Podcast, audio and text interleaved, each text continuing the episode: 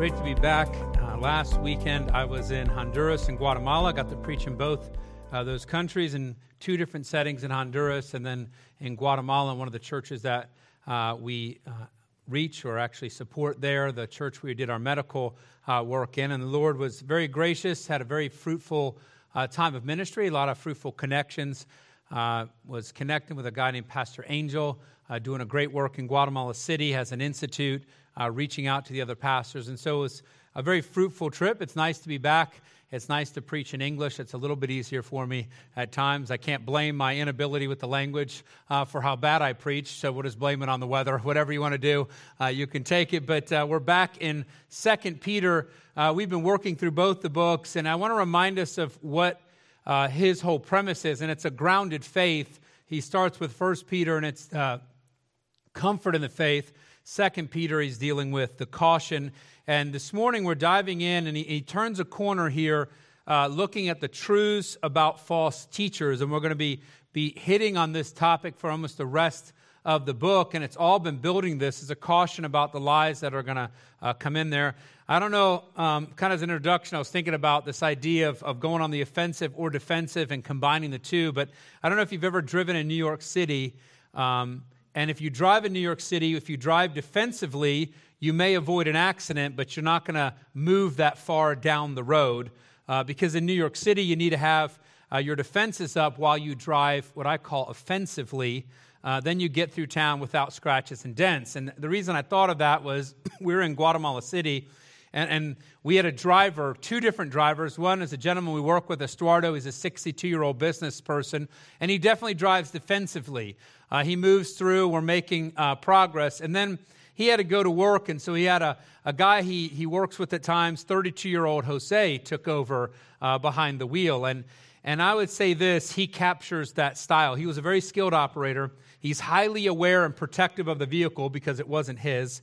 Um, but he moved aggressively through overcrowded roads, and I'll be honest, very complicated mergers. Like sometimes I'm like, are we supposed to be merging here? I, I just stopped looking side to side and just looked straight ahead. One, I get car sick. Two, the windows were tinted so much I thought it was nighttime.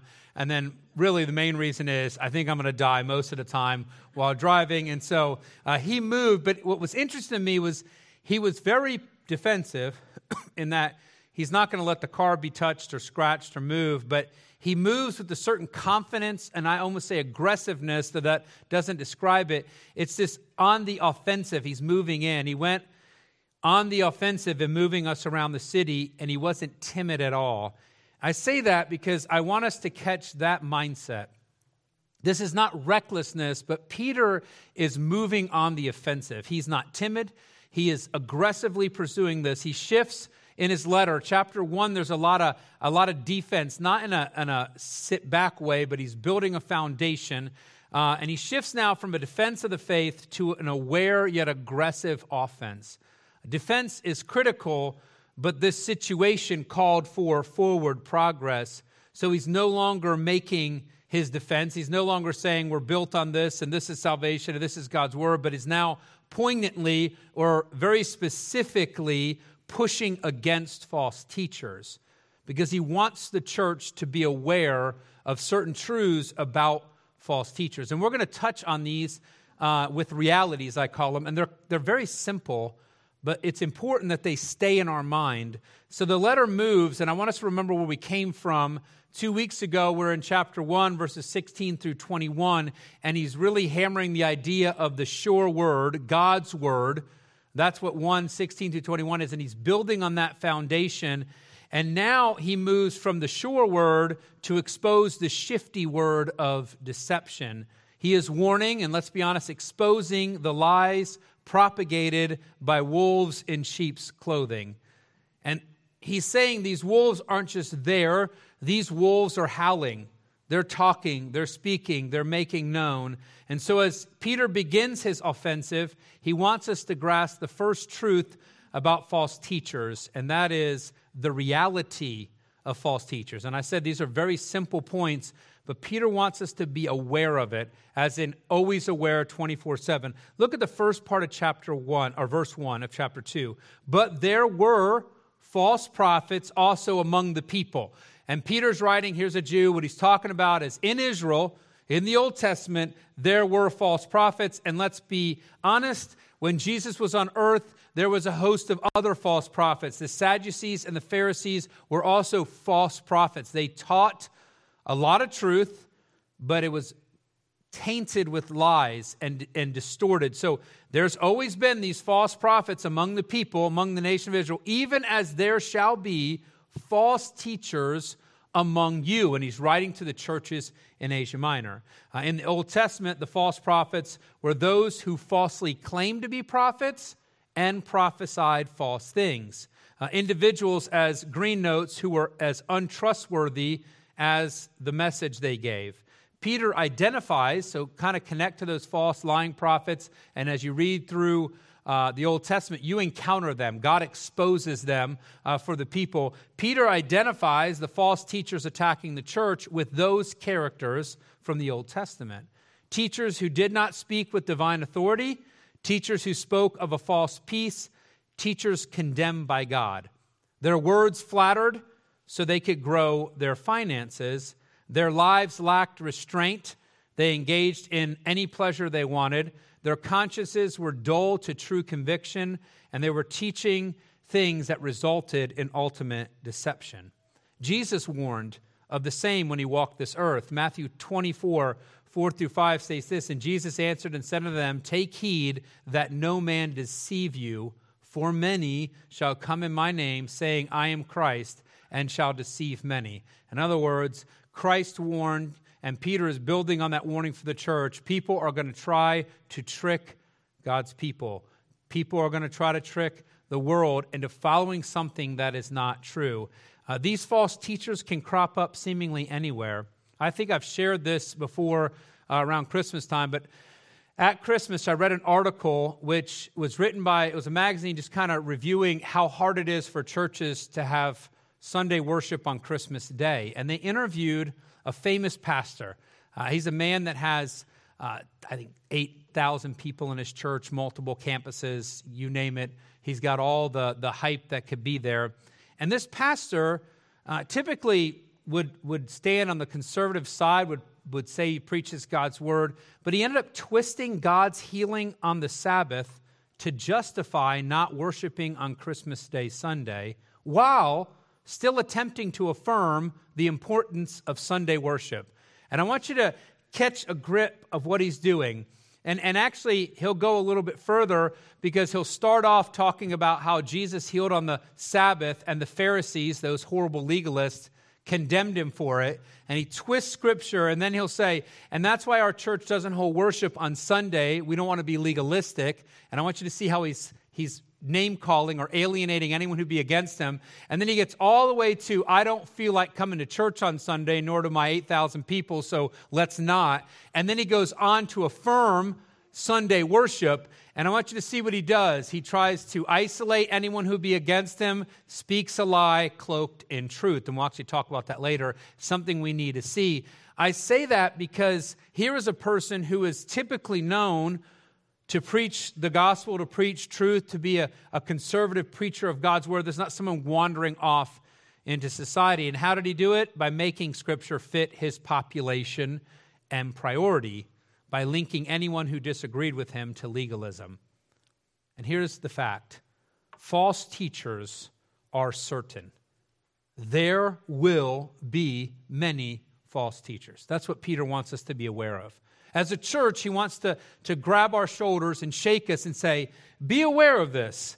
Deceit will be propagated. We might say, Well, we want to eradicate any deceit that could come in.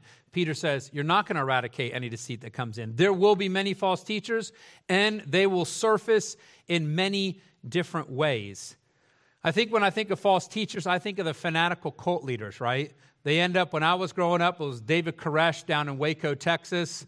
Um, and then you think of, I think it's Jerry Jones. I don't know if I'm getting that right. Maybe it's the Dallas Cowboy owner. I don't know. Whatever. he sounds like a false teacher to me anyway, so we'll just throw that in there.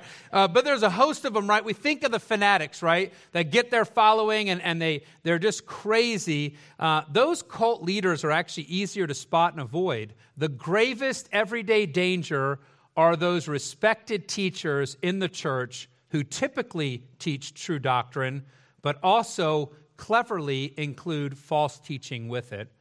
I would say when you're reading Peter on the false teachers, and I, for years, I would read it and I always thought about the fanatics, the crazies, the loony bins that are easy to see, and, and they get a following, but they get a certain segment of people that follow, and everyone kind of knows. And, and we see that. There's people who gain millions of followers, but we can identify them easily. The real danger, the gravest, is the everyday teacher that usually speaks truth that now cleverly weaves in the lie.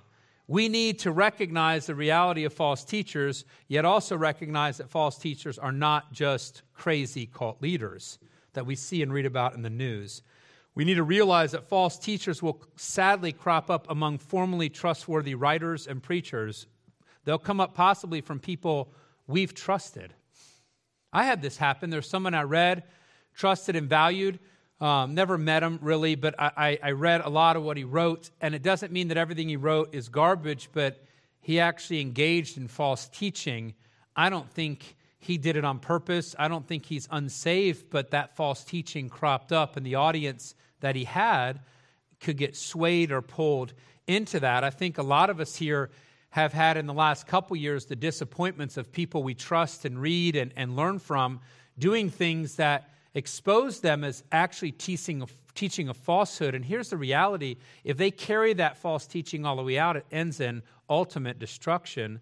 So, the reality of false teaching and false teachers should drive us to be constantly discerning to be ready and never lulled to sleep, to know God's word clearly and deeply. And I, I just want to mention this. The end of the sermon, my last question is that Do you know God's word clearly and deeply? Do you have a profound knowledge of God's word? Because what Peter is driving us to is to know what God says and know it so well that a false teacher will be exposed. Because with the reality of false teachers comes the second reality the reality of false teaching. Uh, false teachers don't exist in a vacuum or bubble. Instead, it says they exist among the people and they pollute those people with lies. So it continues in verse 1 it says, Who privily shall bring in damnable heresies, even denying the Lord. And that word for Lord, and I'll talk about it later in Greek, is master. So it's that, that actual, He is Lord, He is ruler, He is the master.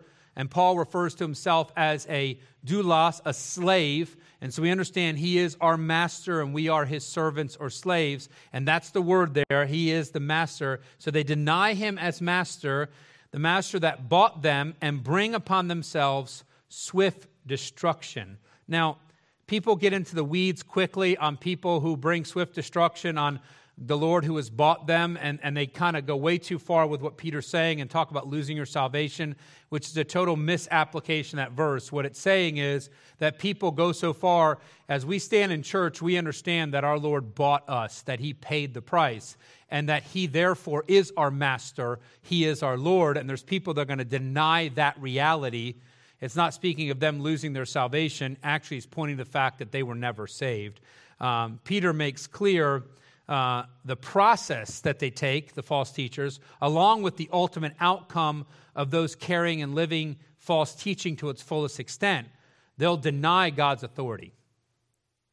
And by authority, which we talked about two weeks ago, when we look at God's word and we say God's word is authoritative, and you might say to me, Kenny, God's word is authoritative. It's not if you don't read it and you don't follow it, because then it's not authoritative. You might say it is, but you don't really believe it is because you don't follow what God's word says. And so I just want you to get a hint. We go from the sure authoritative word and we're moving into false teaching. And right away, we're now denying, these teachers are denying God's authority. Peter, though, begins with his process and he shows how they teach. And the first thing is he shows that they're secretive. The word privily means secretive. Their teaching is not transparent, there is a hidden agenda. I'm going to go back to that illustration I started with the pastor justifying not worshiping on Christmas Sunday because of the inconvenience of coming to church on the day we celebrate Jesus' birth. Sorry to repreach December and, and make that hint there. I know it's hard. You have 11 years before you can redeem yourself if you skip church, but I'm just throwing that out there so you're ready for it uh, because that's the logic behind it, right? I don't feel like coming to church on Sunday. I've done a bunch of other things and I don't want to do it this Sunday. And it's the Lord's Day. We celebrate his birth, but I don't want to worship him on that day. That's where we're at, the inconvenience. What does he do? Well, the man began by charging, uh, but with a charge not to be legalist. So he found a target. What does false teaching do? Let me isolate anyone who would disagree with me and make sure they're labeled as something. Ah, you're a legalist. If you disagree with me, you must be a legalist. Then he grabs hold of Christ's miracle on the Sabbath and he misapplies it. So he takes, he takes what really happened and he twists it around and then cloaked it in an affirmation of worship on Sunday, truth. You see how he tucked secretly, non transparently his lie in there? I have zero respect for those kind of people. I would rather someone stand up and say, I don't want to come to church on Sunday because it's inconvenient. Now, that would be a truth though the wrong thing to do, at least they wouldn't be lying. That's not how false teachers work. They're never going to be so blunt as to tell you, I'm a big liar. I'm lying right now. No liar says, I'm a liar. Let's talk, right? That's not how it works. Instead, they build this whole story around it. Their teaching is sneaky. It worms its way into your mind because it cloaks itself in half truths or pre villainizes anyone that would dare question their motive or teaching. No one could ask this guy a question. Well, don't you think you should worship on Sunday? Well, I wouldn't want to be a legalist, right? You see how he set himself up to buffer against it. Now, I'm taking a very simple, something that's already happened, Sunday worship question on Christmas Day. Now, take that same methodology and dump it in a thousand different categories, and you see how sneaky false teaching is how it's going to worm its way in. It's going to be from somebody that you trust. It's going to have truth all around it, so you're wondering, oh, is this really? It, well, maybe it, that's truth, and there's truth, and I shouldn't question it. So it, it's sneaky. It weaves its way in. And what they teach, and this is something we need to recognize, it's secretive, but it's destructive. I think we're too casual about false teaching. I I think we're too easy on people we've trusted when they slip up.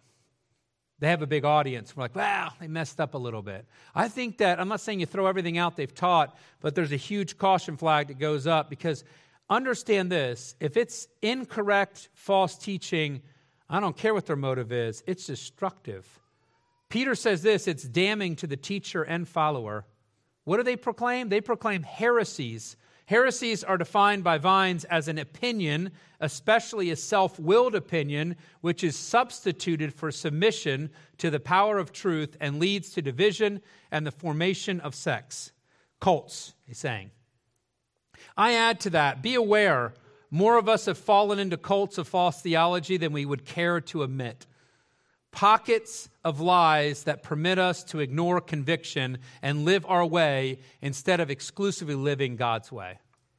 You think, oh, Kenny, I'm not believing false theology. Well, what do you tell yourself? How, and this is something I hope we can realize. We're to watch out for false teachers, but one of the worst false teachers you're going to encounter is potentially yourself. Because you tell yourself a lie that you think, you know what, that's fine. My lifestyle demands this decision. My career demands this movement. This is okay for me. You'll almost teach something else, but you'll live out the opposite of that. And what you'll see is you're driven to this idea that we're engaged in more cults than we imagine. A sect is not always found on the pages of a book about cults, it's found too often in seed form in our hearts. Now, all of these heresies lead ultimately to utter ruin. I think I've said that a couple times. If you follow false teaching to the end, no matter who it starts from and however small it is, it will ultimately result in ruin because they're teaching a lie, so it doesn't lead to truth. Lies never take us to truth, they never put us on the narrow way, and thus it leads to ultimate eternal destruction. A destruction that in God's timetable is swift. We read the word swift and we think lightning's coming down, right? They're going to say this and bam, God's going to fry them because that's our timetable. But to realize is that the destruction is swift in the timetable of God, who one day is as a thousand years and a thousand years is one day. Their destruction is swift, it's, it's, it's imminent. We're going to look at the rest of chapter 2 next week, and I call that the rescue and wrath of God. And you'll realize that God's wrath sits over false teaching and how he will rescue his own, but his wrath rests on those who preach and teach it. Because as we see from Peter, the specific false teachers plaguing the church in that moment in Asia Minor, and to be honest, the same type continue to plague the church today, we're engaged in complete sacrilege. It says they denied Jesus Christ as Lord. And the Greek word, as I said here, points specifically to his role as master. And, and, and you go ahead, take the context that you're thinking of. They are master, as in full 100% submission obedience as given to the master. No one else questions that. And so these false teachers, their teaching is sacrilege because they deny him as Lord or master. I want you to understand what that means. When you deny him as Lord and Master, it means that you deny the lordship of Jesus Christ. You deny his authority and rule in your life. In other words, they refuse to completely submit to him.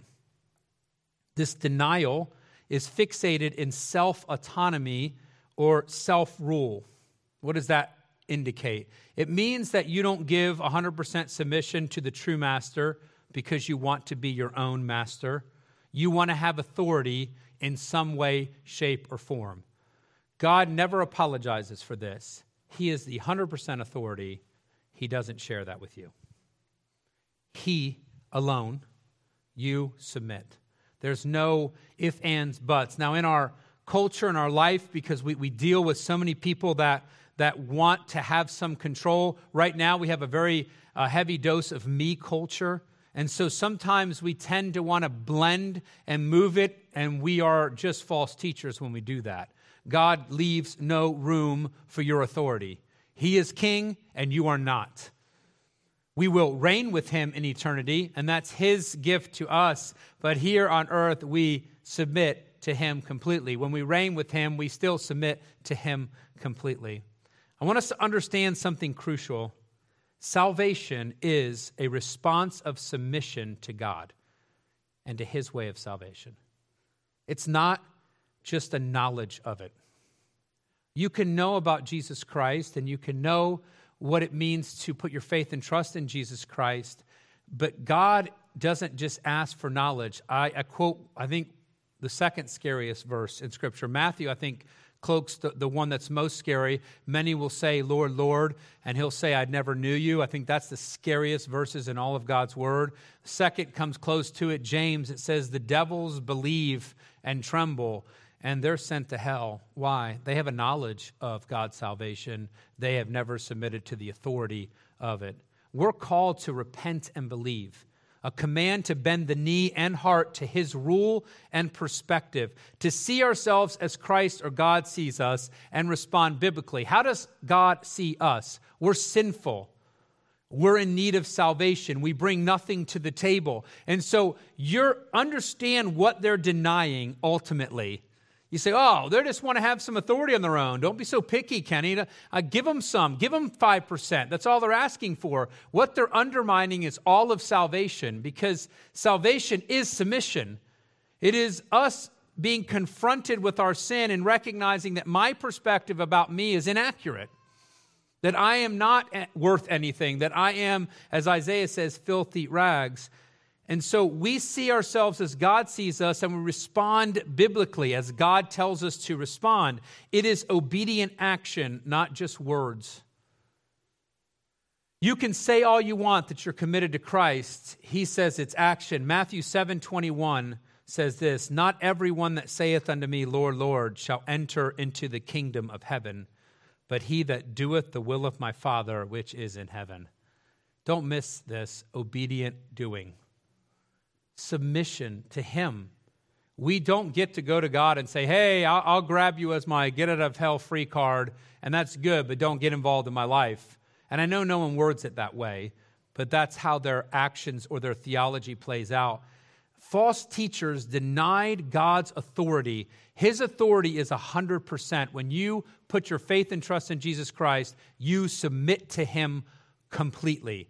It is God's perspective and it's salvation God's way. No twist or turn to it. James 1:22 states, "But be ye doers of the word and not hearers only, deceiving your own selves." Do obedience. Take that action. God has been clear from, from the get go. He's worded it. It's not the words that you say, it is the true heart backing behind that that He is looking for submission. False teachers give false teaching, teaching that lacks transparency, that shifts away from God's truth. It is teaching that destroys, it does not edify or help, teaching that often ends in complete sacrilege sacrilege that denies Christ's rule in and over our lives, a sacrilege into which it is quite easy to fall, especially given our society propensities and priorities. I see in myself that rebellious spirit, the tendency to hold back to something, to, to resist his authority, because that's ultimately what we wrestle with. Mankind fell into sin, tempted by Satan. Satan fell from heaven because of his pride. His pride was, I don't want to submit to God. I want to rule myself. I want to be worshiped. And so he's cast out of heaven, host of angels with him. Here we sit. What is our problem today? What do people say? We grate under this idea of ultimate authority. When we talk to people about sin, where, where does sin have its compass? How do we know something is sin? It's compared to a holy God. The world has resisted the idea of sin because they do not want to have Christ as the compass. They don't want holiness to be the center. This is the battle the world faces. And now imagine here you are in the church, and Peter is saying there's people walking in and they're denying the authority of Christ that Christ has a say over your life. Beyond that, not just a say, Christ has all the say over your life. And then we think about how we live out our life and how often we rebel against his authority and we push back because we've given enough, we've ministered enough, we've done enough.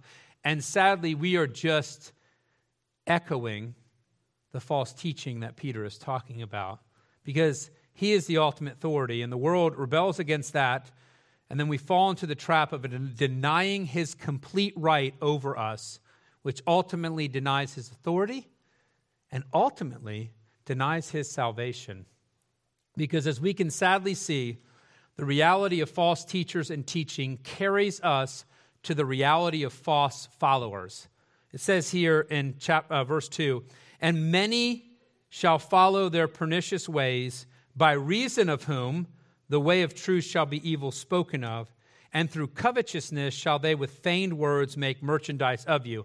And there's three main things to look at. First and foremost, and I think this word is, is should sadden our hearts, many shall follow. Sadly, there will be a host of people drawn into the false teaching. Here's another sad truth that, that is related to Timothy by Paul in 2 Timothy 4 2 through 4.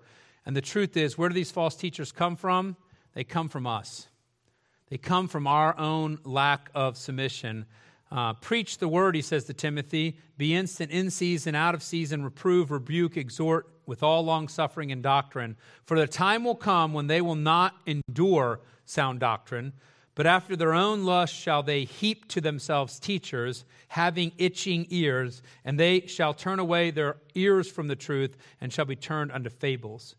The nominal church, which is the church that gathers but doesn't really believe, will desire and seek to have lies taught them, to have teaching that makes them feel good about themselves, to follow fables. And I don't typically name a bunch of people, and I won't necessarily do that today, but there's a host of pastors with a huge following, and people come there and they feel great after they hear the message. And I'm not saying we're a spit and holler, yell at you, and try to make you feel horrible. But if you go to church and all that is affirmed to you is the sin that you're doing, uh, you're at the wrong place. But they choose those people. They want them. Why is there 15 million people listening to that, or whatever it is, or 15,000 on a Sunday at one place? Because they're drawn to it. They like it. because they have the itchy ears and they want to bring them in. They're drawn, the many are drawn by the pernicious ways of false teachers. And pernicious is an old word that means sensuality.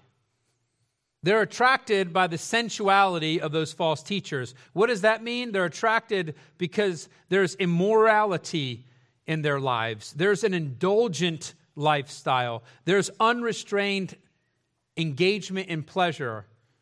That's how false teachers live. And, and the many, why are we drawn to it? Well, we like the false teaching because the false teaching gives us permission to do what we want our way. I'm not saying every false teacher takes it to the extreme, that they're all immoral, though a host of them seem to be. It, it's that they're, they're, they're able to do what they want.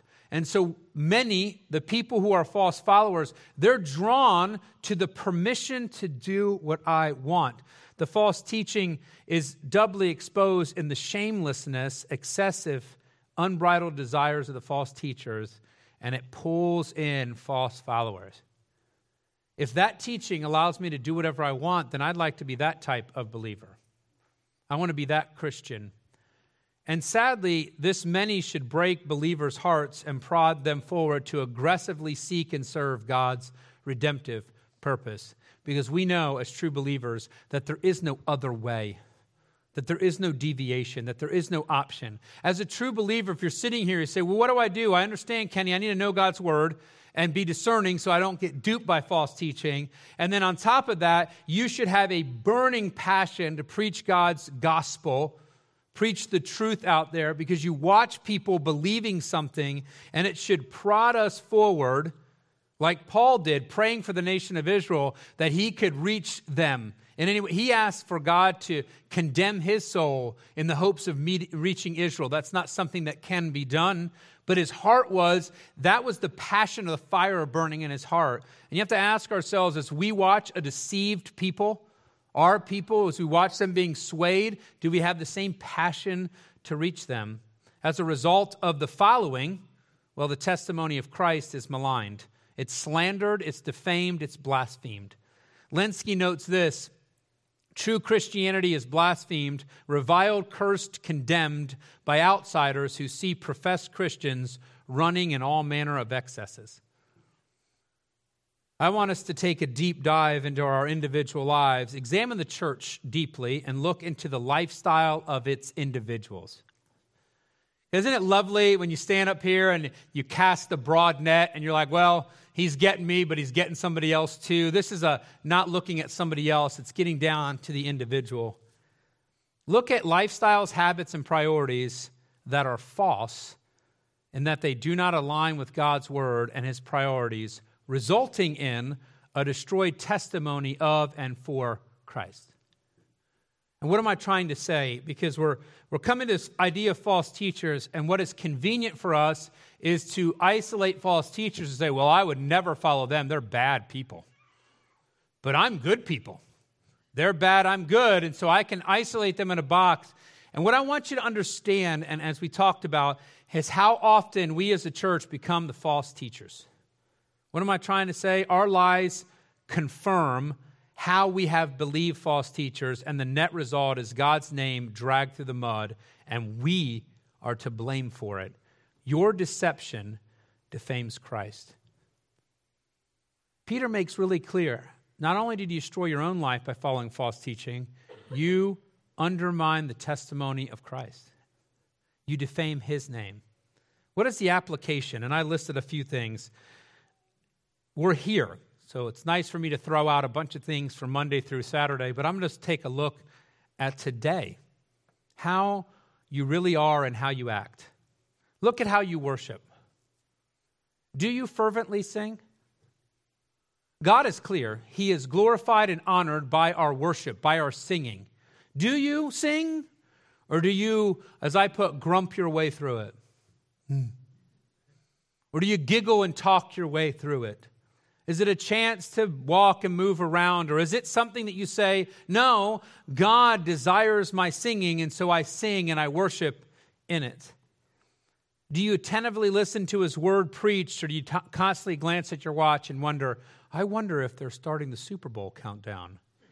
I wonder if the chicken's going to be hot at Buffalo Wild Wings. See, quickly you realize where you are. And I'm, I'm picking on worship not because it's the only thing, it's because you're sitting here and we're engaged in this. And so we're evaluating does our lives exemplify truth or does it really show that we believe false teaching? Expand that and take a hard look at the habits and priorities of life because your life will reveal if you are a false follower. So ask yourself this Does my life resemble the life of a false follower? Worst or Wuest, Ken Wuest states in summary, thus Christianity is spoken against by the world by the reason of the ungodly lives of professing, those are people who say they're Christian but not, and he says, and alas, sometimes of possessing Christians. Sadly, the, those who don't believe in the church, that are following false teaching, who profess Christ, give a bad testimony to Christ, and it undermines the church and its testimony. And then as a believer, we sit there and we say, oh, those terrible people, I wish they would get saved and get right. But the reality is this as believers, we look like false followers and we undermine the name of Christ because we follow false teaching. And, and, right now you might be wondering, well, Kenny, who is the whom? Who, who undermines it? Who ultimately is responsible for that defamation? The false teacher or the false followers? Who gets the blame? One commentator engaged with this conversation and came to the same conclusion I was coming to. Now, my conclusion is he's referring to the false followers, actually. We know the false teachers are bad. The false followers are what defame the name. He made this point. Well, the reality uh, that really is, is it takes followers to add weight to false teaching. Otherwise, it's just a one off situation.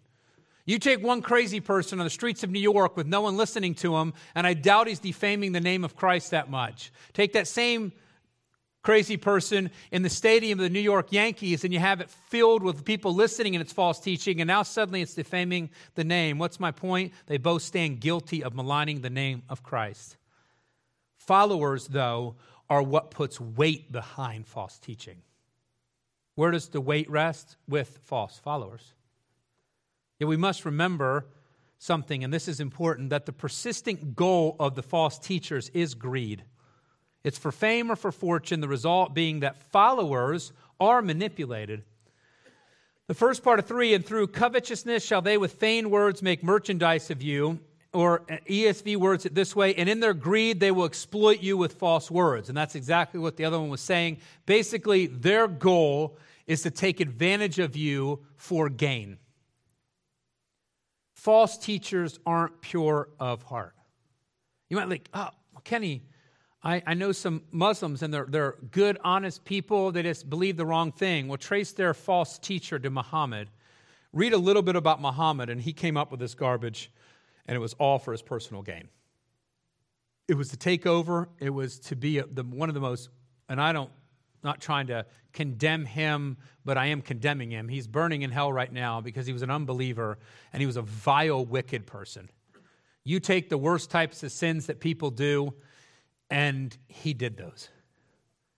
Why did he come up with this stuff? He was a nobody and he fell asleep in a cave and then he thought Gabriel was talking to him and he wrote a bunch of things down and then he got a couple people to follow him and then he kind of apologetically lived until he got enough people to follow him until they could pillage anything uh, coming in until they finally could take over a city and suddenly all the things changed. Gabriel kept talking to him died in his 60s and he was just a wicked, vile person. Now you fast forward and you see the danger of false teaching. You got people who believe that.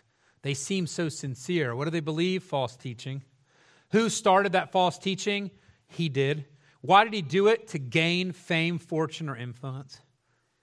You can expose the heart of false teaching if you just trace it back and see what goes on. The base or driving motivation of false teaching is greedy desire, fame, fortune, power, or control. Paul warns constantly of savage wolves coming in to consume the flock. He says that in Acts towards the end, 20, speaking to the Ephesian elders. He says, Be careful because people are going to come among you and they're going to devour the flock. He speaks further on, he makes abundantly clear that he's never taught or served with a desire for worldly fame or gain. After he's done warning about it, he says, I've never done anything for covetousness or gain. And no one would accuse Paul of that. In Thessalonians, he says that we didn't come here for money, we came here to preach the truth. The opposite is true of false teachers. They come in to consume, to gain followers, to manipulate, and destroy. This is the reality of false followers. There will be many. They malign the testimony of Christ and they are manipulated by false teachers. So, how to know if you're one of the many? Just look at what you read, how you live your life, and what teaching you enjoy. If you're listening to puff piece preaching or reading puff piece spiritual books and articles, ignoring convicting truths in Scripture, so if you read God's word and you're convicted, you're like, ah, I don't want to, I just want to move on. Or you find the things that people say and you find ways that they can make you feel good, or you make sure you read the articles or read the people that make you feel good. If you seek that kind of preaching, reading, conviction that, that elevates or affirms every non biblical decision you make, that makes you feel good about your worldly decisions in life, child, be assured and be aware you are being deceived. You're being tricked. You're being manipulated. And actually, sometimes I think that's helpful for us to realize it's not just how I interpret Scripture, but you're being duped into looking at Scripture the wrong way for someone else's gain, and it's because your own sinful heart has an itching desire to hear those things. Second Peter is a letter of caution, a warning to the church to look out for the wolves entering that want to come in and destroy truth to lead astray. In chapter 2, Peter goes on the offensive to expose who they are and how sneakily they have worked their way into our lives and thinking. Peter wants us to see the truths about false teachers and act discerningly concerning them so I ask two questions to close out. Ask yourself this Am I one of the many? He says there's many that are coming in. He's not talking about the world, he's talking about many that will follow from church. This is best answered by truly examining your life and priorities. Take your life, put it against God's word, and when it doesn't align, you are being deceived. You're not just going your way. It's not you and the world, you against the world. It's actually you following the world. Suddenly it takes all the pride out of being deceived, doesn't it? And that's the goal. Examine your life against Scripture. And when it doesn't align, you're being deceived. You're the manipulated one. You're tricked. And then following that, ask this other question Am I deeply discerning knowing God's word clearly and profoundly. Because here's the reality you need to, to know his word in a deep, real way. The Christians that are deceived over and over again take their plow and they stick it in four inches deep, and that's all they do. I spent a lot of time working in Central America, work with a lot of pastors. It's, it's in the hundred plus number of people. Number one problem discernment. Number one issue they don't stick the plow in. I go there and I preach expositorily, and trust you me, they look at me like they're chewing on wood because they're not used to that diet at all. Why? Because they've been taught shallow, shallow, shallow. And my warning is this you will be deceived at some point. You are susceptible to it because as a believer, if you're going to battle this correctly, you must know God's word profoundly and clearly. Say, Kenny, I don't, I don't read that well, or I don't study that well. I read too many things about people that just get a Bible and all they do is read it, read it, read it, read it, and you'll be shocked how much they know of God's word and how much that word is imprinted on their life and how they live their life. I would drive you to be in His Word and know it deeply because that's the only way to avoid being deceived or engaging in self deception. Uh, this morning, I had the privilege of teaching first through third grade. I'm sure every other teacher hated it because I'm way too loud. Maybe even the adults above me were like, Yep, see, you like that lesson. You didn't get any of the candy, but you heard me. See, it's like really, that's like a double negative right there. At least the kids got candy at the end. I didn't shout this one, but I challenged the first through third grade to read the Gospel of John for themselves. I'll be preaching on John towards the end of this year. It's my goal. And I want them to start reading it. And I want them to ask me questions. And I want to engage with it. Why? Because they're not too young to dive into the Gospel of John. Gospel of John has a one point. These things are written that you may believe that Jesus is the Messiah, the Son of God, and that believing you may have life in his name. Why do I want them to read the Gospel of John? Because I want them to get that point. Know God's word deeply. Dive into it. You need to be uh, buried in it, constantly reading it. I know we've been saying this, and I realize I typically always say this in December and then assume we're all doing just a phenomenal job for 12 months. I'm saying it now, and I'm constantly saying it because you need to be in God's Word.